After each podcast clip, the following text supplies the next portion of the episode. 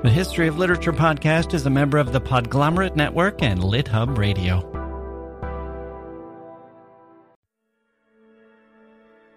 Edith Wharton's lovely figurines still speak to me today from their mantelpiece in time where they wrestle and they play with passions and with prudences, finances and fears her face, what it's worth to her. In the passing of the years.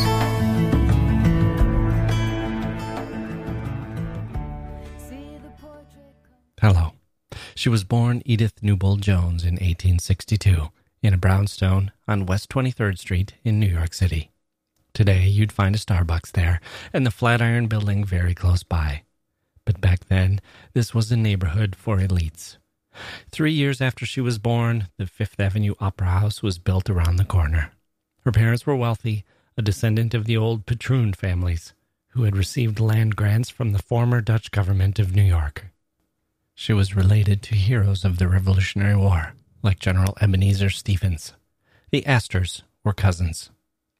Although she was born in the Civil War, the war didn't affect the Joneses too much, except that the depreciation in American currency led to her family's traveling in Europe. At a young age, she visited France, Italy, Germany, and Spain, and soon became fluent in French, German, and Italian.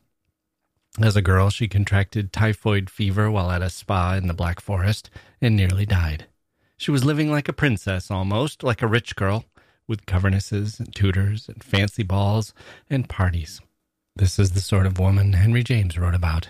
The Americans on the rise, wealthy Americans with the means to re engage with Europe. And indeed, later in life, she and James became close friends.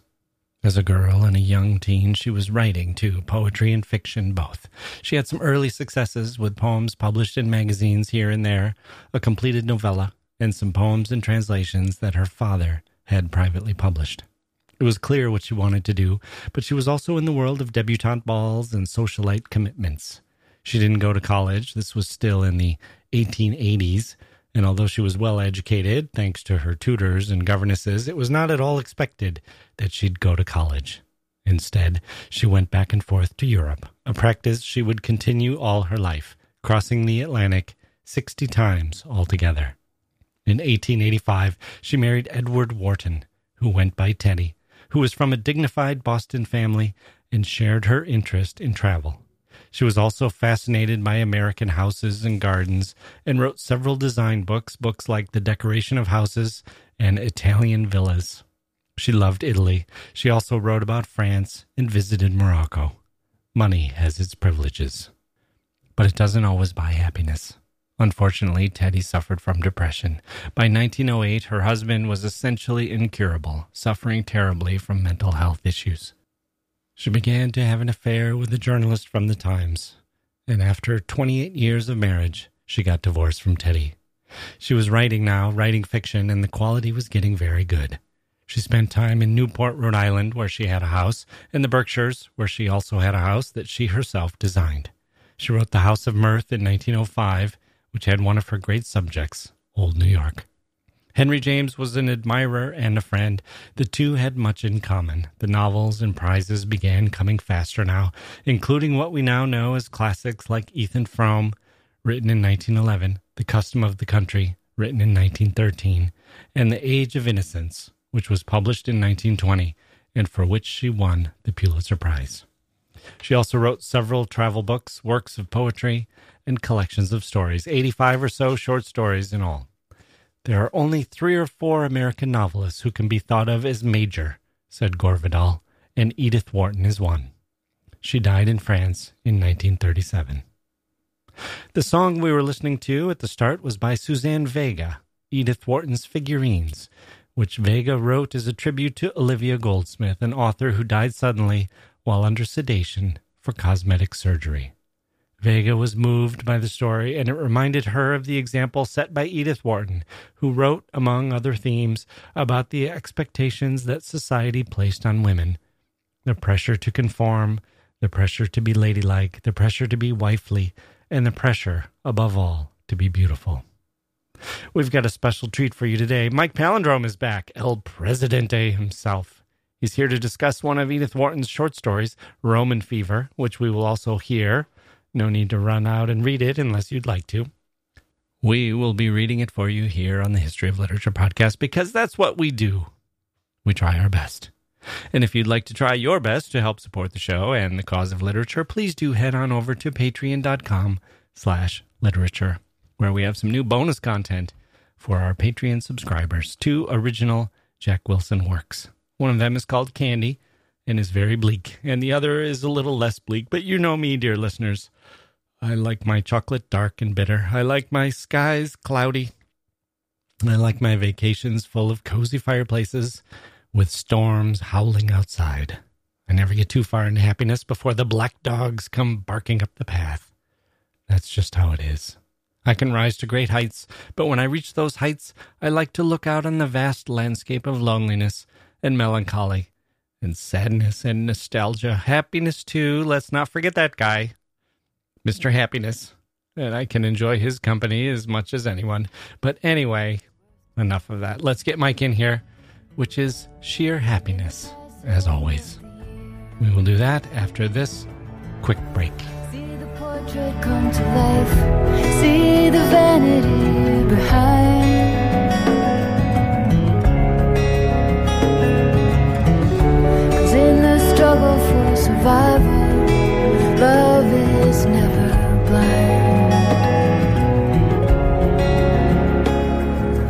Edith Wharton's lovely figurines. Still speak to me today from their mantelpiece in time where they wrestle and they play. We lie under anesthesia, our wit and wonder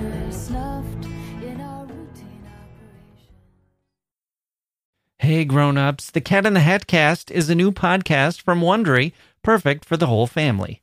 Join the Cat in the Hat and your favorite Dr. Seuss characters as they get whisked away on a new adventure every week. Fish dreams of creating his very own polite and quiet podcast. That is, until he gets a surprise visit to his Fishbowl podcast studio from the Cat in the Hat himself. And it becomes very clear that the cat has other plans for the podcast, and those plans are the opposite of quiet. The cat may be disruptive, but it turns out he's also a great help to get fish out of all kinds of predicaments. Bursting with music, silliness, and rhymes, the Cat in the Hat cast encourages us all to find fun that is funny in every episode. Sing along to new favorite songs, try your luck at Titanic tongue twisters, have some fun with wondrous wordplay, and most importantly, bring your family along for all of the adventures in the Cat in the Hat cast. Follow the Cat in the Hat cast on the Wondery app or wherever you get your podcasts. You can listen to the Cat in the Hat cast ad free right now by joining Wondery Plus in the Wondery app or Wondery Kids Plus in Apple Podcasts.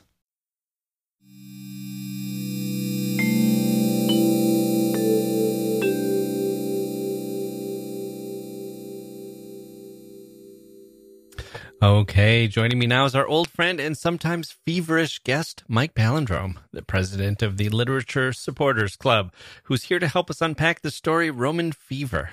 Mike, welcome back to the History of Literature. Hey, Jacke. So, Mike, are you a fan of Edith Wharton? You know, I really want to be a fan of her. um, I actually I went the closest I've become I've come to being a fan of her is I went to see her house in the Berkshires. I have now, been there too. Yeah, which is now a wonderful museum. Yeah. Well, uh, outdoor grounds where they yep. have um, a Shakespeare company put yes. on productions. Yeah, you get to pull up in the gravel driveway and that sort of circular driveway with the, the nice entrance. And I really remember the bedroom where you get to see where she used to write pages of her manuscript and then drop them on the floor and her servant would come in and, and gather yeah. it up.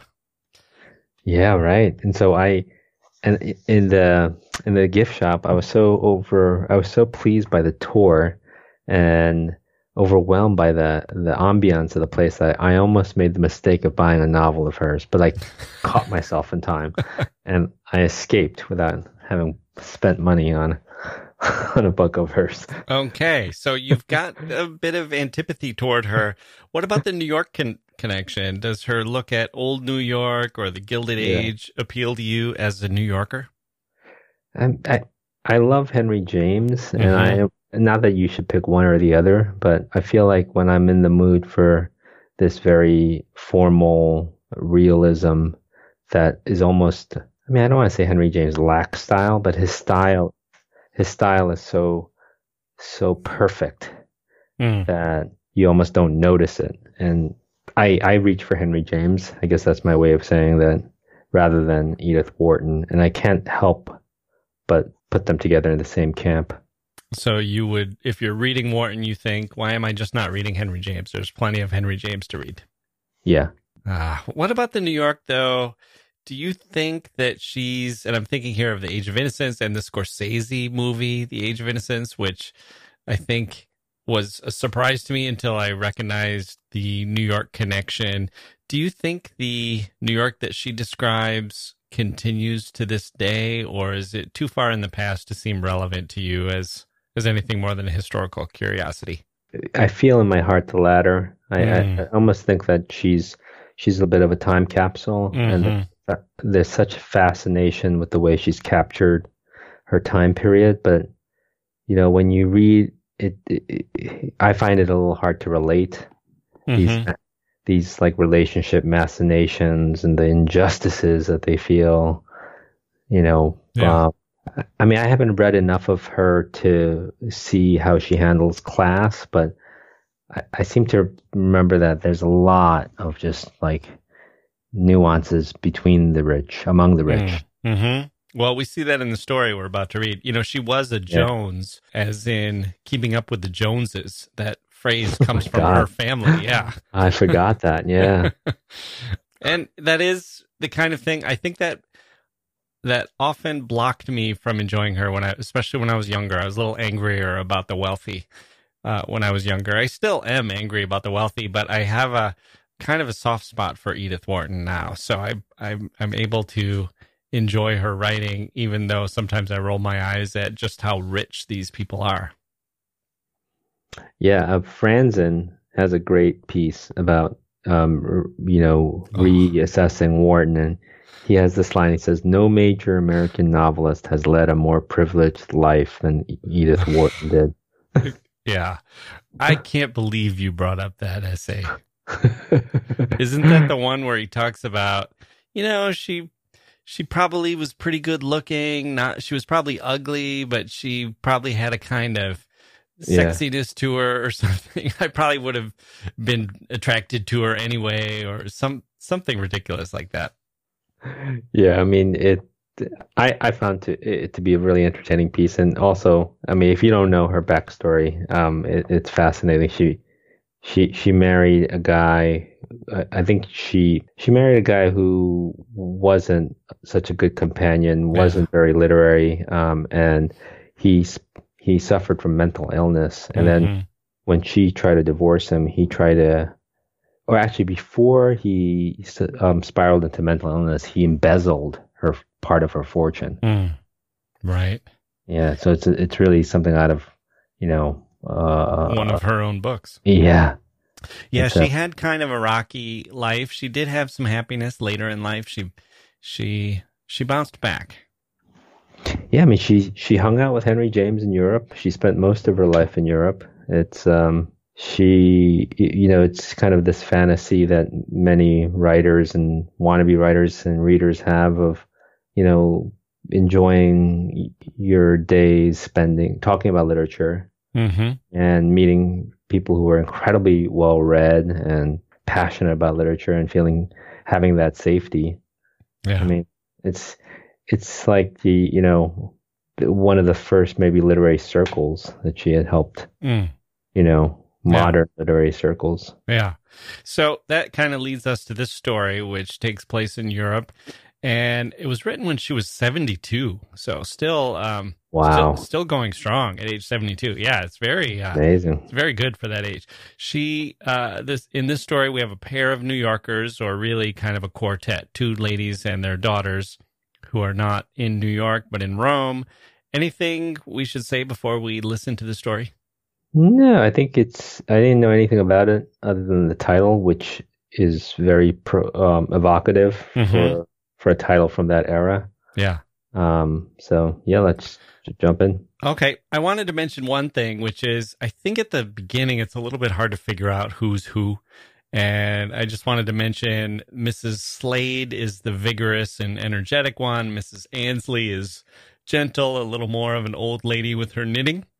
Mm-hmm. And yet, as Mrs. Slade reflects, their daughters are a bit reversed. So Mrs. Slade's daughter, Jenny, is the more prudent one, and Mrs. Ansley's daughter, Barbara or Babs, is more dynamic. So we're going to see the two when they meet again in Rome, uh, where they had met as young women. And now they've being they're being somewhat shunted to the side as their daughters are the young eligible women that they once were 25 years before. It's a story of middle age, a story of character, a story of not knowing, a story of nostalgia and buried secrets. So let's take a quick break, then listen to Roman Fever.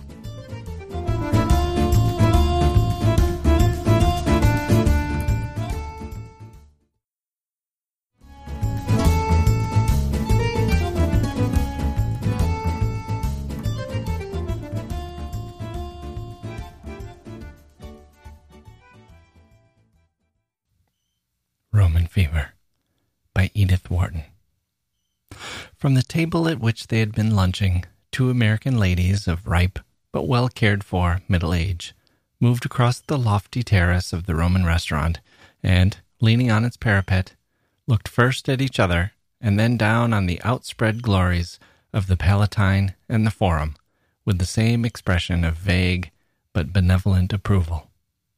As they leaned there, a girlish voice echoed up gaily from the stairs leading to the court below. Well, come along then, it cried, not to them, but to an invisible companion. And let's leave the young things to their knitting. And a voice as fresh laughed back, Oh, look here, Babs, not actually knitting. Well, I mean figuratively, rejoined the first. After all, we haven't left our poor parents much else to do. At that point, the turn of the stairs engulfed the dialogue. The two ladies looked at each other again, this time with a tinge of smiling embarrassment, and the smaller and paler one shook her head and colored slightly. Barbara, she murmured, sending an unheard rebuke after the mocking voice in the stairway. The other lady, who was fuller and higher in color, with a small determined nose supported by vigorous black eyebrows, gave a good humored laugh. That's what our daughters think of us. Her companion replied by a deprecating gesture. Not of us individually. We must remember that. It's just the collective modern idea of mothers. And you see, half guiltily, she drew from her handsomely mounted black handbag a twist of crimson silk run through by two fine knitting needles. One never knows, she murmured. The new system has certainly given us a good deal of time to kill, and sometimes I get tired just looking, even at this. Her gesture was now addressed to the stupendous scene at their feet. The dark lady laughed again, and they both relapsed upon the view, contemplating it in silence, with a sort of diffused serenity which might have been borrowed from the spring effulgence of the Roman skies. The luncheon hour was long past, and the two had their end of the vast terrace to themselves. At its opposite extremity, a few groups, detained by a lingering look at the outspread city, were gathering up guidebooks and fumbling for tips. The last of them scattered, and the two ladies were alone on the air washed height. Well, I don't see why we shouldn't just stay here, said Mrs. Slade, the lady of the high color and energetic brows. Two derelict basket chairs stood near, and she pushed them into the angle of the parapet and settled herself in one, her gaze upon the Palatine. After all, it's still the most beautiful view in the world. It always will be, to me, assented her friend, Mrs. Ansley, with so slight a stress on the me that Mrs. Slade, though she noticed it, wondered if it were not merely accidental, like the random underlinings of old fashioned letter writers. Grace Ansley was always old fashioned, she thought, and added aloud with a retrospective smile, It's a view we've both been familiar with for a good many years. When we first met here, we were younger than our girls are now. You remember? Oh, yes, I remember, murmured Mrs. Ansley, with the same undefinable stress. There's that head waiter wondering, she interpolated. She was evidently far less sure than her companion of herself and of her rights in the world. I'll cure him of wondering, said Mrs. Slade, stretching her hand toward a bag as discreetly opulent looking as Mrs. Ansley's. Signing to the head waiter, she explained that she and her friend were old lovers of Rome and would like to spend the end of the afternoon looking down on the view. That is, if it did not disturb the service. The head waiter, bowing over her gratuity, assured her that the ladies were most welcome, and would be still more so if they would condescend to remain for dinner. A full moon night, they would remember. Mrs. Slade's black brows drew together as though references to the moon were out of place and even unwelcome, but she smiled away her frown as the head waiter retreated. Well, why not? We might do worse. There's no knowing, I suppose, when the girls will be back. Do you even know back from where? I don't. Mrs. Ansley again colored slightly. I think those young Italian aviators we met at the embassy invited them to fly to Tarquinia for tea. I suppose they'll want to wait and fly back by moonlight. Moonlight, moonlight. What a part it still plays. Do you suppose they're as sentimental as we were? I've come to the conclusion that I don't in the least know what they are said Mrs. Ansley, and perhaps we didn't know much more about each other. No, perhaps we didn't. Her friend gave a shy glance. I never should have supposed you were sentimental, Alida. Well, perhaps I wasn't. Mrs. Slade drew her lids together in retrospect, and for a few moments the two ladies, who had been intimate since childhood, reflected how little they knew each other. Each one, of course, had a label ready to attach to the other's name. Mrs. Delphin Slade, for instance, would have told herself, or anyone who asked her, that Mrs. Horace twenty five years ago, had been exquisitely lovely. No, you wouldn't believe it, would you? Though, of course, still charming, distinguished. Well, as a girl, she had been exquisite, far more beautiful than her daughter, Barbara, though certainly Babs, according to the new standards at any rate, was more effective. Had more edge, as they say. Funny where she got it, with those two nullities as parents. Yes, Horace Ansley was, well, just the duplicate of his wife. Museum specimens of old New York. Good looking, irreproachable, exemplary. Mrs. Slade and Mrs. Annesley had lived opposite each other, actually as well as figuratively, for years. When the drawing room curtains in number 20 East 73rd Street were renewed, number 23 across the way was always aware of it. And of all the movings, buyings, travels, anniversaries, illnesses, the tame chronicle of an estimable pair. Little of it escaped Mrs. Slade, but she had grown bored with it by the time her husband made his big coup in Wall Street, and when they bought an upper Park Avenue had already begun to think, I'd rather live opposite a speakeasy for a change. At least one might see it raided. The idea of seeing Grace raided was so amusing that before the move she launched it at a woman's lunch. It made a hit and went the rounds. She sometimes wondered if it had crossed the street and reached Mrs. Ansley. She hoped not, but didn't much mind. Those were the days when respectability was at a discount and it did the irreproachable no harm to laugh at them a little. A few years later, and not many months apart, both ladies lost their husbands. There was an appropriate exchange of wreaths and condolences, and a brief renewal of intimacy in the half shadow of their mourning. And now, after another interval, they had run across each other in Rome, at the same hotel, each of them the modest appendage of a salient daughter. The similarity of their lot had again drawn them together, lending itself to mild jokes and the mutual confession that if in old days it must have been tiring to keep up with the daughters, it was now, at times, a little dull not to. No doubt, Mrs. Slade reflected, She felt her unemployment more than poor Grace ever would. It was a big drop from being the wife of Delphin Slade to being his widow. She had always regarded herself with a certain conjugal pride as his equal in social gifts, as contributing her full share to the making of the exceptional couple they were. But the difference after his death was irremediable. As the wife of the famous corporation lawyer, always with an international case or two on hand, every day brought its exciting and unexpected obligation.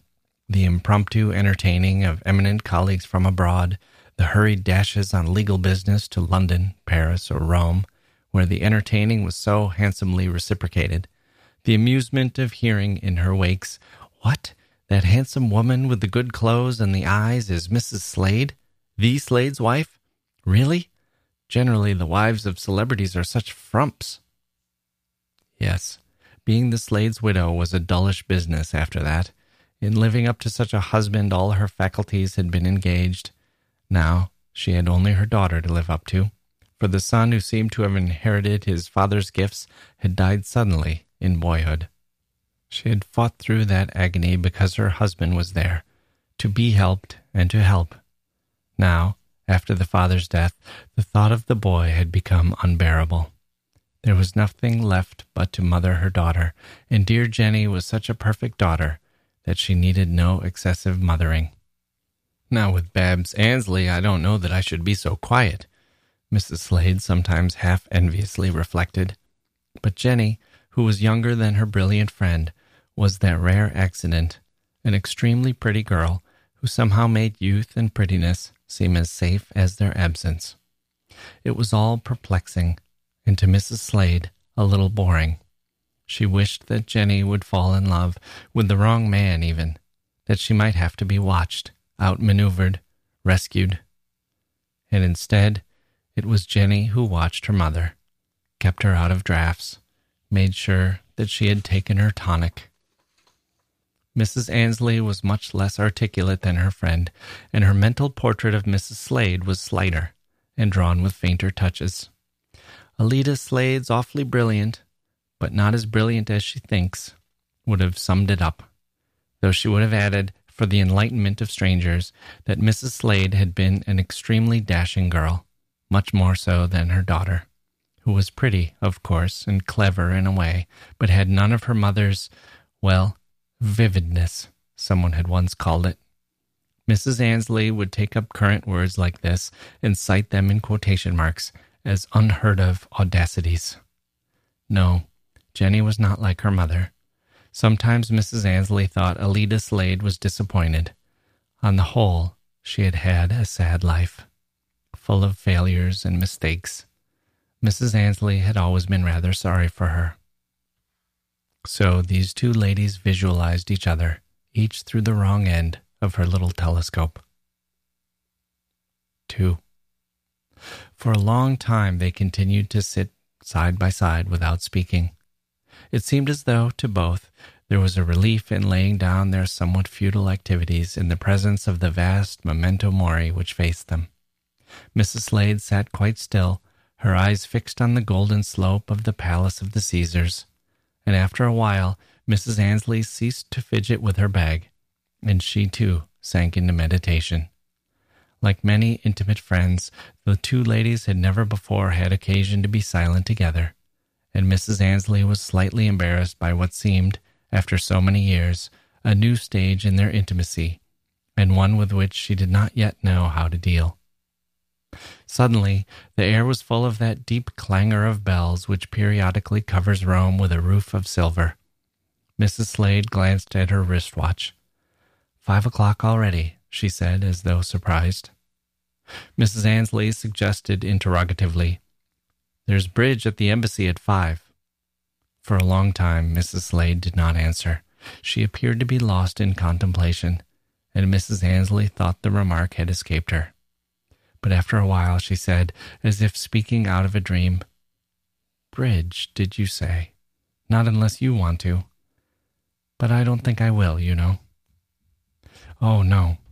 Mrs. Ansley hastened to assure her. I don't care to at all. It's so lovely here, and so full of old memories, as you say. She settled herself in her chair and almost furtively drew forth her knitting. Mrs. Slade took sideways note of this activity, but her own beautifully cared for hands remained motionless on her knee. I was just thinking, she said slowly, what different things Rome stands for to each generation of travelers. To our grandmothers, Roman fever. To our mothers, sentimental dangers. How we used to be guarded. To our daughters, no more dangers than the middle of Main Street. They don't know it, but how much they're missing. The long golden light was beginning to pale, and Mrs. Ansley lifted her knitting a little closer to her eyes. Yes, how we were guarded. I always used to think, Mrs. Slade continued, that our mothers had a much more difficult job than our grandmothers. When Roman fever stalked the streets, it must have been comparatively easy to gather in the girls at the danger hour. But when you and I were young, with such beauty calling us, and the spice of disobedience thrown in, and no worse risk than catching cold during the cool hour after sunset, the mothers used to be put to it to keep us in, didn't they? She turned again toward Mrs. Ansley, but the latter had reached a delicate point in her knitting. One, two, three, slip two. Yes, they must have been, she assented without looking up. Mrs. Slade's eyes rested on her with a deepened attention. She can knit in the face of this. How like her. Mrs. Slade leaned back, brooding, her eyes ranging from the ruins which faced her to the long green hollow of the Forum, the fading glow of the church fronts behind it, and the outlying immensity of the Colosseum. Suddenly she thought, It's all very well to say that our girls have done away with sentiment and moonlight, but if Babs Ansley isn't out to catch that young aviator, the one who's a Marchese, then I don't know anything. And Jenny has no chance beside her. I know that too. I wonder if that's why Grace Ansley likes the two girls to go everywhere together. My poor Jenny as a foil. Mrs. Slade gave a hardly audible laugh, and at the sound, Mrs. Ansley dropped her knitting. Yes? I. Oh, nothing. I was only thinking how your Babs carries everything before her. That Campolieri boy is one of the best matches in Rome. Don't look so innocent, my dear. You know he is. And I was wondering, ever so respectfully, you understand, wondering how two such exemplary characters as you and Horace had managed to produce anything quite so dynamic. Mrs. Slade laughed again with a touch of asperity. Mrs. Ansley's hands lay inert across her needles. She looked straight out at the great accumulated wreckage of passion and splendor at her feet. But her small profile was almost expressionless. At length she said, I think you overrate Babs, my dear. Mrs. Slade's tone grew easier. No, I don't. I appreciate her, and perhaps envy you. Oh, my girl's perfect. If I were a chronic invalid, I'd, well, I think I'd rather be in Jenny's hands. There must be times. But there, I always wanted a brilliant daughter, and never quite understood why I got an angel instead. Mrs. Ansley echoed her laugh in a faint murmur. Babs is an angel, too. Of course, of course, but she's got rainbow wings. Well, they're wandering by the sea with their young men, and here we sit, and it all brings back the past a little too acutely. Mrs. Ansley had resumed her knitting. One might uh, almost have imagined, if one had known her less well, Mrs. Slade reflected, that for her also too many memories rose from the lengthening shadows of those august ruins. But no, she was simply absorbed in her work. What was there for her to worry about? She knew that Babs would almost certainly come back engaged to the extremely eligible Campolieri and she'll sell the New York house and settle down near them in Rome and never be in their way. She's much too tactful. But she'll have an excellent cook and just the right people in for bridge and cocktails and a perfectly peaceful old age among her grandchildren. Mrs. Slade broke off this prophetic flight with a recoil of self disgust. There was no one of whom she had less right to think unkindly than of Grace Ansley. Would she never cure herself of envying her? Perhaps she had begun too long ago. She stood up and leaned against the parapet, filling her troubled eyes with the tranquilizing magic of the hour. But instead of tranquilizing her, the sight seemed to increase her exasperation. Her gaze turned toward the Colosseum. Already its golden flank was drowned in purple shadow, and above it the sky curved crystal clear, without light or color. It was the moment when afternoon and evening hang balanced in mid heaven. Mrs. Slade turned back and laid her hand on her friend's arm. The gesture was so abrupt that Mrs. Ansley looked up, startled. The sun set. You're not afraid, my dear? Afraid? Of Roman fever or pneumonia. I remember how ill you were that winter. As a girl, you had a very delicate throat, hadn't you? Oh, we're all right up here. Down below in the forum, it does get deathly cold all of a sudden, but not here. Ah, of course you know because you had to be so careful. Mrs. Slade turned back to the parapet. She thought, I must make one more effort not to hate her. Aloud, she said, Whenever I look at the forum from up here, I remember that story about a great aunt of yours, wasn't she? A dreadfully wicked great aunt. Oh, yes, great Aunt Harriet, the one who was supposed to have sent her young sister out to the forum after sunset to gather a night blooming flower for her album. All our great aunts and grandmothers used to have albums of dried flowers. Mrs. Slade nodded, but she really sent her because they were in love with the same man. Well, that was the family tradition. They said Aunt Harriet confessed it years afterward. At any rate, the poor little sister caught the fever and died. Mother used to frighten us with the story when we were children. And you frightened me with it that winter when you and I were here as girls, the winter I was engaged to Delphin. Mrs. Ansley gave a faint laugh. Oh, did I? Really frightened you? I don't believe you're easily frightened. Not often, but I was then. I was easily frightened because I was too happy. I wonder if you know what that means? I. Yes, Mrs. Ansley faltered. Well, I suppose that was why the story of your wicked aunt made such an impression on me, and I thought, there's no more Roman fever, but the Forum is deathly cold after sunset, especially after a hot day, and the Colosseum's even colder and damper. The Colosseum? Yes. It wasn't easy to get in after the gates were locked for the night. Far from easy. Still, in those days it could be managed. It was managed, often. Lovers met there who couldn't meet elsewhere. You knew that? I. I dare say. I don't remember. You don't remember? You don't remember going to visit some ruins or other one evening just after dark and catching a bad chill? You were supposed to have gone to see the moonrise. People always said that expedition was what caused your illness. There was a moment's silence. Then Mrs. Ansley rejoined, Did they? It was all so long ago.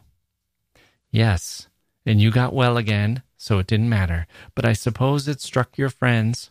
The reason given for your illness, I mean, because everybody knew you were so prudent on account of your throat, and your mother took such care of you. You had been out late sightseeing, hadn't you, that night? Perhaps I had, the most prudent girls aren't always prudent. What made you think of it now? Mrs. Slade seemed to have no answer ready, but after a moment she broke out, Because I simply can't bear it any longer. Mrs. Ansley lifted her head quickly. Her eyes were wide and very pale. Can't bear what? Why, you're not knowing that I've always known why you went why I went? Yes, you think I'm bluffing, don't you? Well, you went to meet the man I was engaged to, and I can repeat every word of the letter that took you there. While Mrs. Slade spoke, Mrs. Ansley had risen unsteadily to her feet. Her bag, her knitting, and gloves slid in a panic stricken heap to the ground. She looked at Mrs. Slade as though she were looking at a ghost. No, no, don't, she faltered out. Why not? Listen, if you don't believe me, my one darling, things can't go on like this. I must see you alone. Come to the Colosseum immediately after dark tomorrow. There will be somebody to let you in. No one whom you need fear will suspect. But perhaps you've forgotten what the letter said. Mrs. Ansley met the challenge with an unexpected composure. Steadying herself against the chair, she looked at her friend and replied, No, I know it by heart too. And the signature, only your DS? Was that it? I'm right, am I? That was the letter that took you out that evening after dark? Mrs. Ansley was still looking at her. It seemed to Mrs. Slade that a slow struggle was going on behind the voluntarily controlled mask of her small, quiet face. I shouldn't have thought she had herself so well in hand, Mrs. Slade reflected, almost resentfully. But at this moment, Mrs. Ansley spoke. I don't know how you knew. I burned that letter at once. Yes, you would, naturally. You're so prudent. The sneer was open now. And if you burned the letter, you're wondering how on earth I know what was in it. That's it, isn't it? Mrs. Slade waited, but Mrs. Ansley did not speak. Well, my dear, I know what was in that letter because I wrote it. You wrote it? Yes. The two women stood for a minute staring at each other in the last golden light. Then Mrs. Ansley dropped back into her chair. Oh, she murmured, and covered her face with her hands. Mrs. Slade waited nervously for another word or movement. None came, and at length she broke out. I horrify you. Mrs. Ansley's hands dropped to her knees. The face they uncovered was streaked with tears. I wasn't thinking of you. I was thinking it was the only letter I ever had from him. And I wrote it. Yes, I wrote it. But I was the girl he was engaged to. Did you happen to remember that? Mrs. Ansley's head drooped again. I'm not trying to excuse myself. I remembered. And still you went. Still I went. Mrs. Slade stood looking down on the small bowed figure at her side.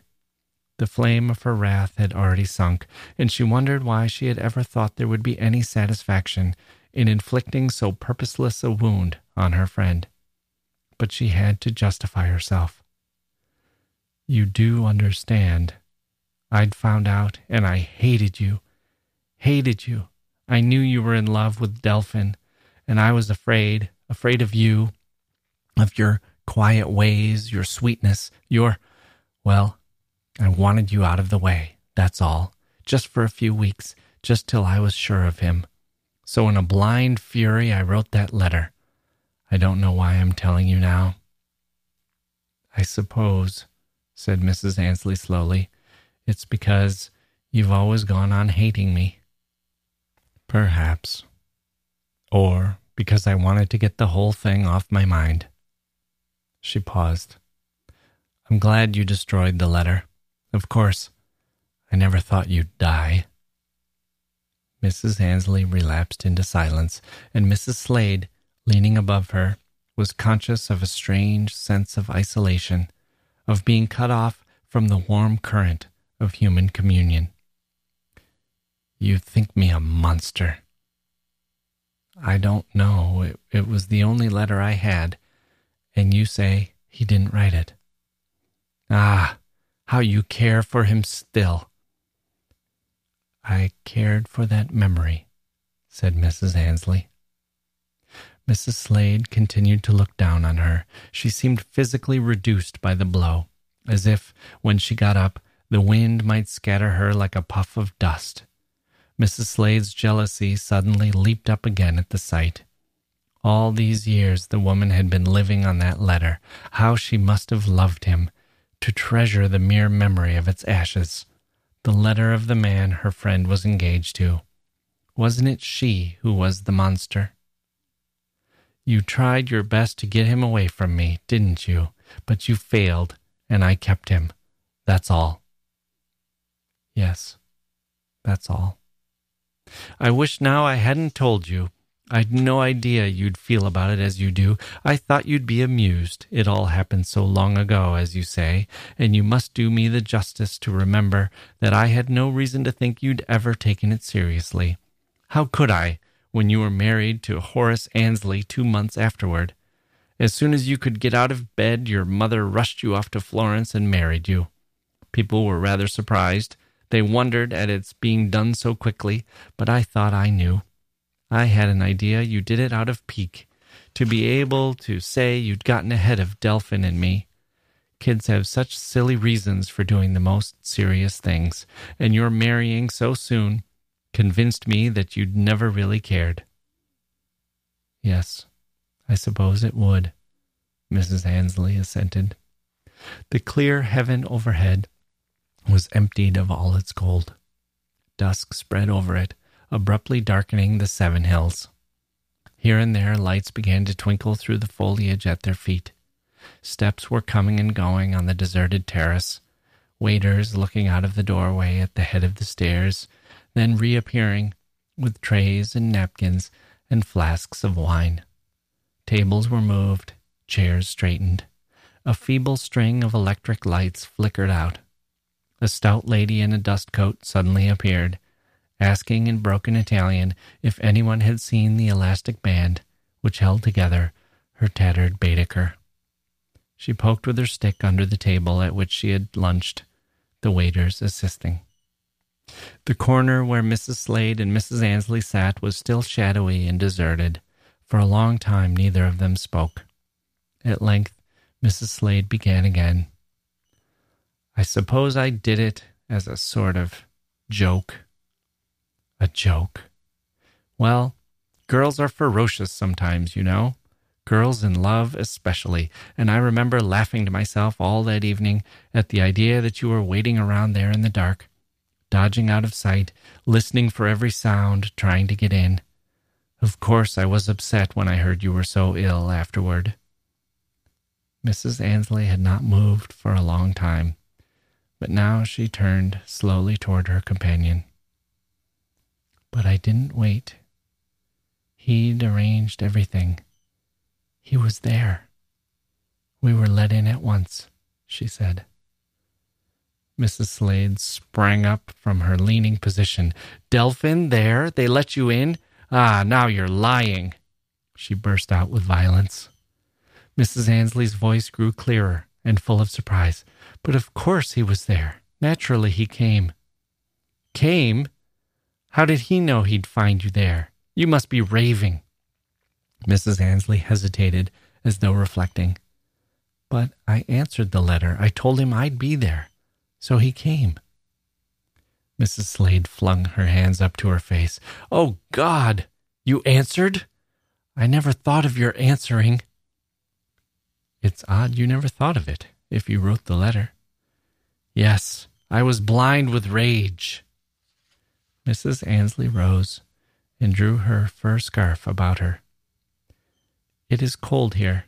We'd better go. I'm sorry for you, she said as she clasped the fur about her throat. The unexpected words sent a pang through Mrs. Slade. Yes, we'd better go. She gathered up her bag and cloak. I don't know why you should be sorry for me, she muttered. Mrs. Ansley stood looking away from her toward the dusky mass of the Colosseum. Well, because I didn't have to wait that night. Mrs. Slade gave an unquiet laugh. Yes, I was beaten there. But I oughtn't to begrudge it to you, I suppose, at the end of all these years.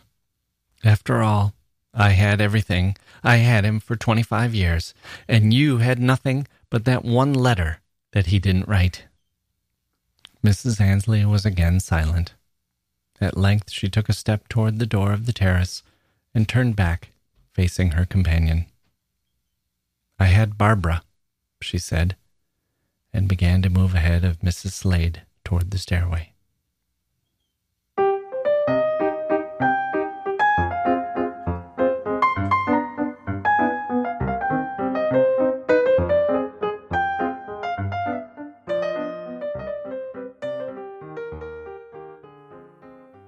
Okay, we're back. Mike, was this the first time you read Roman Fever? Sounds like it was.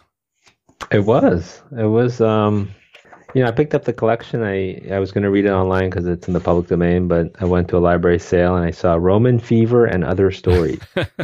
right. So I, I picked it up and I was actually reading. The person who had previously owned it had made uh ranked the stories mm-hmm. and ranked Roman Fever third. Third. Yeah, Wow. and it's it might be her most famous story. yeah, She's not particularly well known for her short stories, and Roman Fever is a lot shorter than some of her others. A lot of them are seven or eight thousand words. I think this is under five thousand. but I I really enjoyed this story. I think it's uh, you know, Yeah. it it's it's it's. I mean, we can get to we'll get to the ending, but it's it's quite a surprising setup. Yeah, let's hold off on the ending. So I Yeah. read it years ago. I was teaching it to a group of middle-aged women in Taiwan who were Mhm. studying to get their master's degree in English literature, and it affected them. I could see it affect them, but it didn't really affect me all that much. Mhm. Uh, this time when I read it, I really loved it.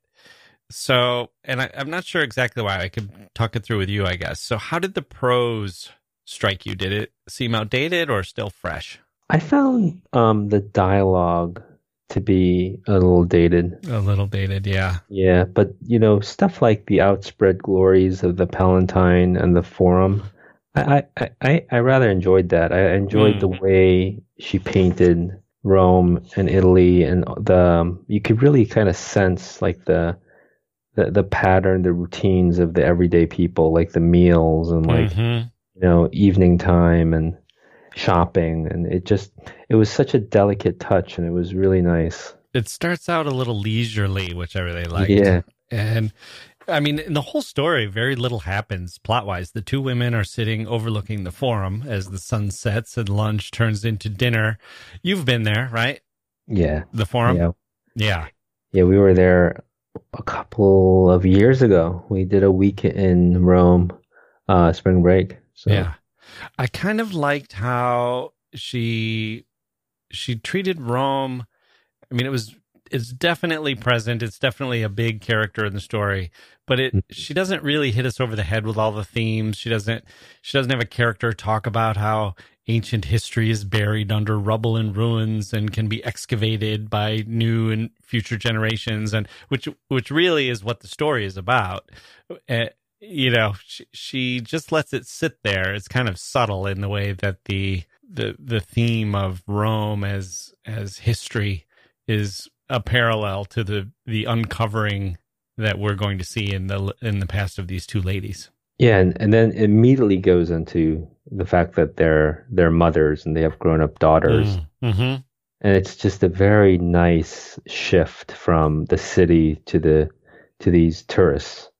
Yeah. Uh, and because I think for most people probably reading this in English, you know, they they're not Romans and they're they are tourists. So, you know, how, how you connect to a city when you're a tourist, you know, I mean, the the uh, other than walking around and taking in the sights, it's shopping. yeah. So, Yeah. Although I, I have to say, they are so wealthy. It's a little bit hard for me to identify with the two of them. I think at one point they say, you know, the daughters are probably going to go off with those Italian aviators they met at the embassy, and go right, and uh, and they go flying, right? They go, yeah, yeah, they they're gonna. The aviators are going to fly them to Tarquinia, Yeah, and then uh, there was another point where um, nineteen. it was written in nineteen eleven. I mean, it was. the uh wait wait was that the year i had 1930 Oh, 1930? yeah 1930 let's see where did i put it 1932 i think Oh, or okay. 1934 yeah 1934 Okay. another thing with the wealth that kind of got me was there's a, a the point where uh, and this kind of draws the distinction between Mrs. Slade and Mrs. Ansley, or how Mrs. Slade perceives Mrs. Ansley is.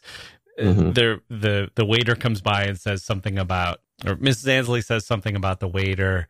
Uh, I suppose he'll wonder why we're still here. And she says, "Well, I'll make him stop wondering." And she reaches for her purse and pulls out money, and it's kind of it's kind of a uh, a way of of being a tourist that's almost I'm imagining that in today's world they'd be the the type of American tourists who are uh, renting hot air balloons so they can get a better view of the Coliseum at night or something, or doing some kind of uh, uh, crazy, expensive sightseeing that I just wouldn't be a part of. Yeah, I mean, it's it, it's always hard to relate to someone who doesn't feel the pressures of having to work and you know having to be at a certain place or being supervised by you know a boss and that kind of freedom while in real life it's wonderful. Reading about it is not that it can be can can, can you know suffers from a lack of engagement with the reader. Yeah. Can it can. So i mean i think lines like um, the characterization of the two women really say you know really um, grabs me when I feel the, that kind of pull, like oh they're just rich ladies who lunch. Like there's a line, um, page thirteen, that says it was a big drop from being the wife of Delphin Slade Yeah. to being his widow. right That's, that's just like a perfect line. That's, yeah. So let's get to the Mhm. ladies in a second. I had one more thing I wanted to say about the setting, which is here's where I did identify with it is this idea that you're near something beautiful. So why race around? You know, if, if, Mhm. if Mrs. Slade specifically says at one point, um, oh, we, we, we, we could do worse than this, or we probably can't do better than this anyway. So it's kind of like, just because you have lunch there, if you're at this gorgeous, if you have this gorgeous view overlooking the forum, why not just stay? And I remember feeling that when I was traveling. And in fact, Mhm. one time I was at uh, the Taj Mahal and I was there with my sister and we just sat there and we just got like coffees at this cafe that had a view of the Taj Mahal and we just sat there all day long and we just got, you know we'd we'd order more coffee or we'd get a lunch or we just have them bring us stuff but we just watched the sun rise and then the sun set on this beautiful building and it just felt so serene and and the Yeah. colors were changing and the shadows were changing and this it this building which is so gorgeous kind of transformed in front of our eyes it was like watching a a slow moving film or something of this or a, a painting you know walking through a museum and seeing different paintings of this same beautiful building. And it that i could identify with. You don't necessarily have to have a lot of money. You know you can you can buy that for the the price of a few coffees or something. So i did like that. But let's talk about the women. I think actually the story i divided into two parts. Mhm. um, I know there's numbered, so that's one way of dividing it. But I kind of there's a part where the story really accelerates, and I think it starts where Mrs. Slade thinks to herself, "I must make one more effort not to hate her." Mhm. So let's stick to the first half for now before we get to that part, which is when the secrets of the past start to unfold. So, who are the ladies? What are they like? Uh, how does Wharton present them? What did you see here? Yeah, I mean, it, it, you get the sense that they they are competitive Mm-hmm. not only all, all their lives, but now through their children. They live. their- They lived across the street from each other on East Seventy Third Street, I think. Yeah, and then the the way they sort of keep tabs on each other's daughters is Mhm. is really is really something because I think that is a bit of a dying uh, pastime now. I think people know better than to talk about their you know their friends' kids in this manner. I mean, it's almost it's almost I mean it is passive aggressive the way they Yeah. they discuss each other's daughters. Yeah, but don't you think it still happens? It does, but I feel like maybe it's a little more hidden. Yeah.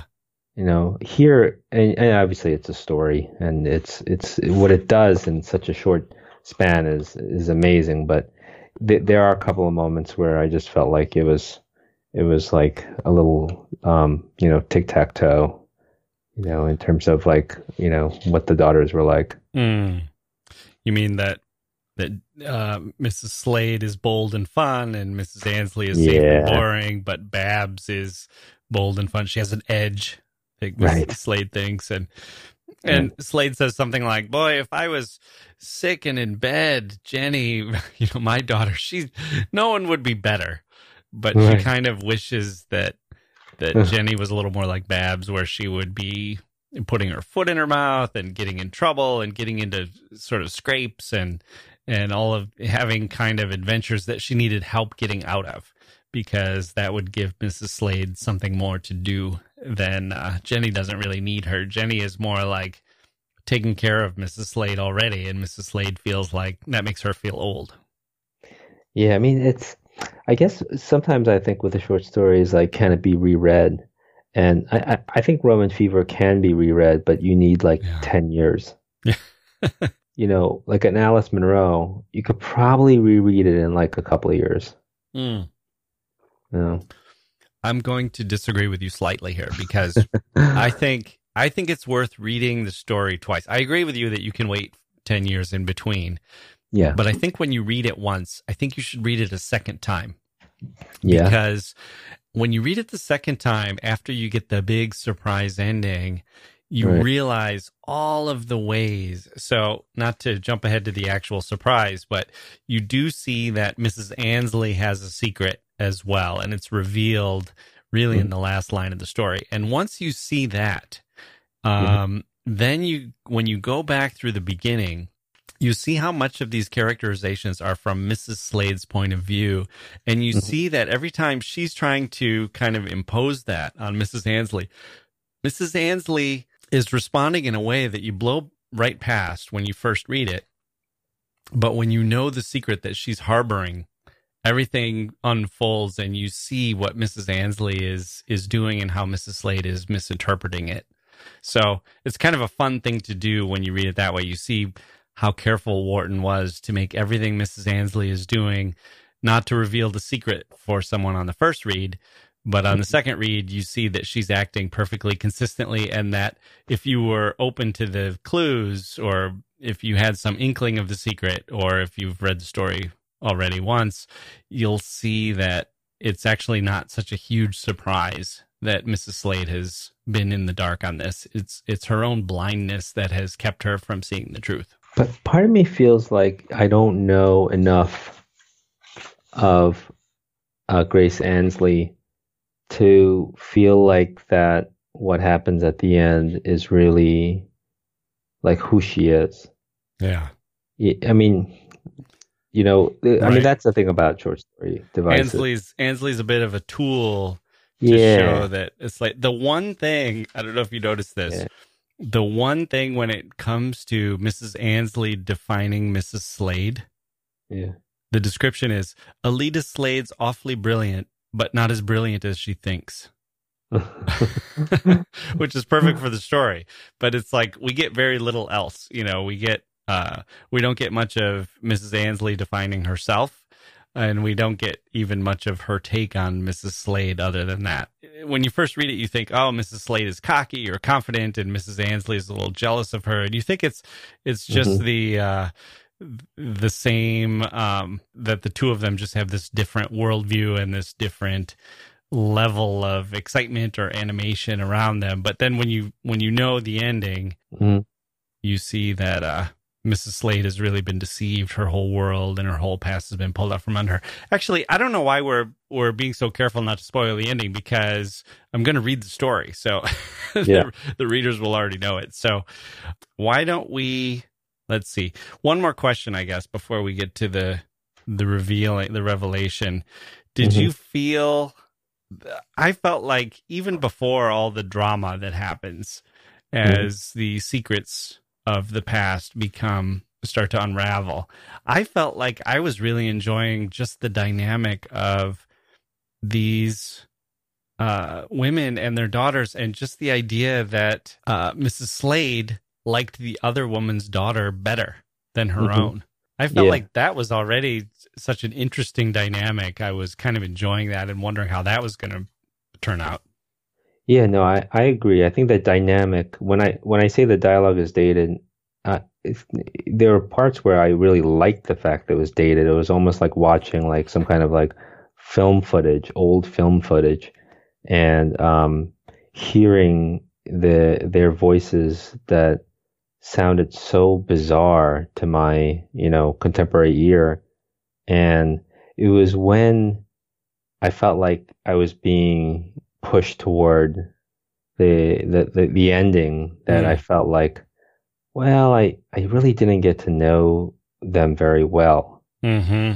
you know, and I guess part of it is this idea that in Rome, people act differently than they would back in New York or in London. But you know, I don't. I mean, I, part of me can't feel help thinking that, like, I wonder if anyone under the age of 25 has read this story. Yeah. Like, like this story feels so like old personish. I can't. Yeah. I can't shake that. Well, and do you think? Uh, I mean, on the one hand, the story picks up speed and it's got this momentum, and you kind of start to read it like a thriller.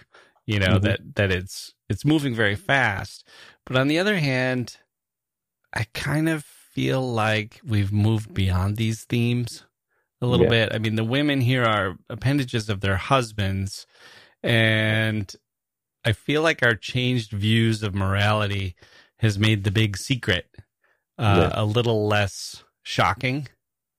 Yeah, I mean, the shocking thing would have been like if, like, you know, Babs was my daughter, you know, like it was like actually, yeah. well, I don't know, like, or, you know, Babs was not my daughter. I mean, that, that would be like the, like the modern twist on it rather than the fact that they had met in the middle of the night.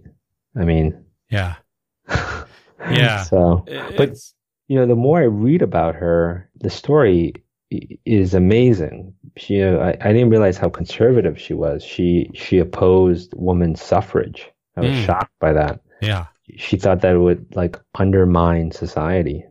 Right. I mean, Well, hold that thought while we finish up the story, because then I've got a special uh, quiz for you coming up here. okay. Um, you know, the only thing that I thought was still kind of shocking was that Mrs. Slade sent Mrs. Ansley on this wild goose chase when they were younger. sent her on a wild goose chase to try to make her sick. Yeah. E- even knowing that a trick like that had killed Mrs. Ansley's aunts or her aunt's younger sister. So, Yeah.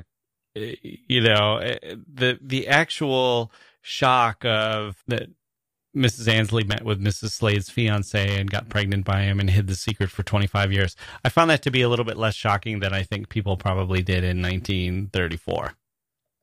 Yeah, you're right. I mean, it's um, infidelity and trysts and uh, you know secret meetings. It, it it meant a lot more. Like a a book like um, The Go Between. I don't know if you ever read that by L. Par- uh, L.P. Hartley. Mm-mm. Oh, it's the, the the secret meetings in that. They're very surprising to the modern reader, but back then it must have been just scandalous. Mm, right. Know? Okay, so Edith Wharton as a conservative. Have you heard of Edith Wharton's secret erotica? no, I have not. Would it surprise you to hear that she started to write an erotic novel? Wow. I mean, it. she's she's super smart, and I'm not saying that smart people um, have no morality, but they they certainly question they question everything. So Well, I'm I'm Yeah. not going to say that people who write erotica are immoral, but uh, as a as a conservative, yeah, I guess it's a little. Uh, it was certainly surprising when people found it among her letters and papers. yeah, I mean, I meant it, it was it was amoral for her time. You know, Well, um, you will be able to be the judge because that's our quiz. So this was written around 1919 after the end of her first marriage and when she, or her her marriage and when she had started her affair with a journalist named Morton Fullerton. Uh, she Right. was in her late 40s. This is when she had her own sort of renaissance and the story is called Beatrice Palmato. It's a Mhm. fragment. It's an outline and a two-page scene wasn't published in her lifetime. Her novels really have no sex in them at all. So this was kind of a surprise. Her reputation was was one of buttoned up characters and kind of this tame narration. But I am going to read some excerpts to you from Beatrice Palmato. Mhm. And some are real and some I've made up. So you tell me if these were written by Edith Wharton or if they are counterfeit. Mhm. Are you ready? And Yep. I should advise my listeners that this becomes, I would say, R rated. yeah, I was Um, gonna say, is this like penthouse letters? yeah, yeah. Well, it's erotica. I guess it it's X rated, but it's in such um such ornate prose that uh it's not exactly ex- it's I don't know. It's explicit, but it's not uh filthy. Let's put it that way. Okay. Number 1. One by one, his hands gained her bosom, and she felt her two breasts pointing up to them, the nipples hard as coral, but sensitive as lips to his approaching touch. And now his warm palms were holding each breast as if in a cup, clasping it, modeling it, softly kneading it, as he whispered to her, like the bread of the angels. It that that is so corny. It must be her. That is Edith Wharton. Yes.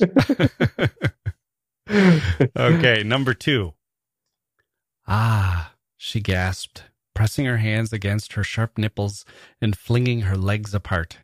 Instantly, one of her hands was caught, and while Mr. Palmato, rising, bent over her, his lips on hers again, she felt his firm fingers pressing into her hand that strong, fiery muscle that they used in their old joke to call his third hand. oh my god. Um, I'm gonna guess that's not her. That is Edith Wharton. Number three. With his knees on the divan, he rose on his shanks like a proud, lustful steed. It was the first time she had seen his third hand exposed, and as she gazed at his swelling member, she felt a deep sensation of awakening, like sunlight illuminating the haystacks in the works of the great French painter, filling her being with warmth and color. I I mean the the reference to you know France. I I'm gonna guess it's her. That's counterfeit. I fooled you. Okay, we got three more, but they're shorter. Number four.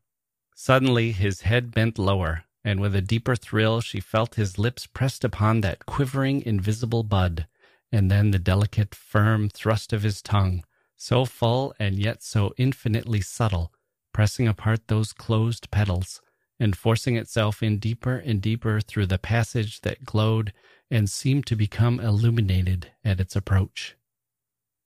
Oh my god! I, I I'm now I'm officially stumped.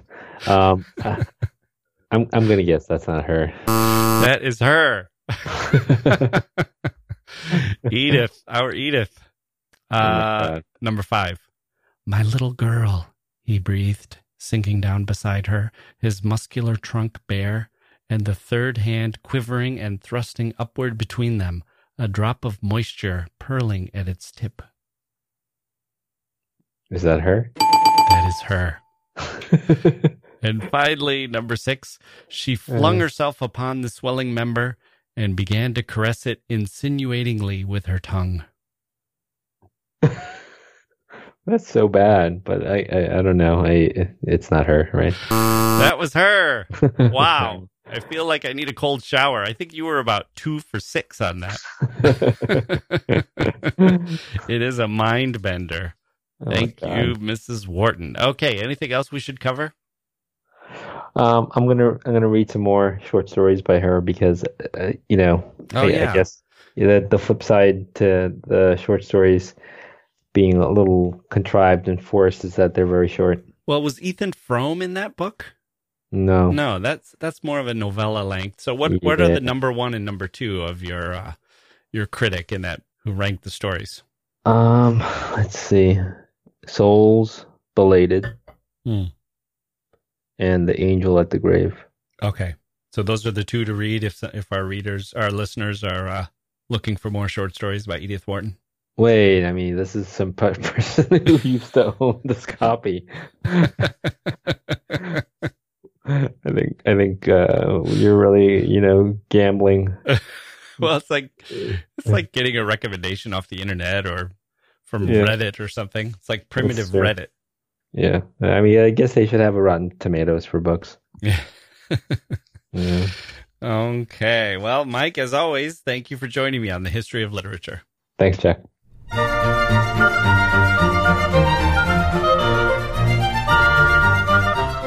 That's going to do it for this episode of the History of Literature. My thanks to Mike for joining me. He'll be back for some John Steinbeck soon, with some top tens and some Faulkner. Faulkner? Faulkner around the corner. I hope you enjoyed it. We've also got Conan Doyle and Rudyard Kipling and Mary Kingsley coming up, along with a fascinating story of a writer whose success was so unexpected she was actually put on trial to prove that she wrote her poems. A fascinating story. We'll have all that coming up soon on the history of literature, so please do subscribe if you haven't already. And paint your garage door with the words Subscribe to the History of Literature podcast with Jacke Wilson. That's in all caps. I know what you're saying. Jacke, I did that last year. And to that I say, what have you got against tradition? Come on! Don't be such a hater. But hey, I'm flexible.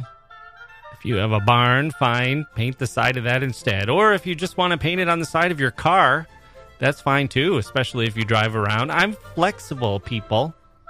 So that's J A C K E Wilson in all caps on your garage door or the side of your car or your barn or maybe your cows if you have cows, your horses, your neighbor's house, whatever. Or maybe just touch the little button on your phone. If you haven't already, subscribe. Five stars, whatever you can do. I'm Jacke Wilson, the beggar, the beggar Jacke Wilson. Thank you for listening, and we'll see you next time.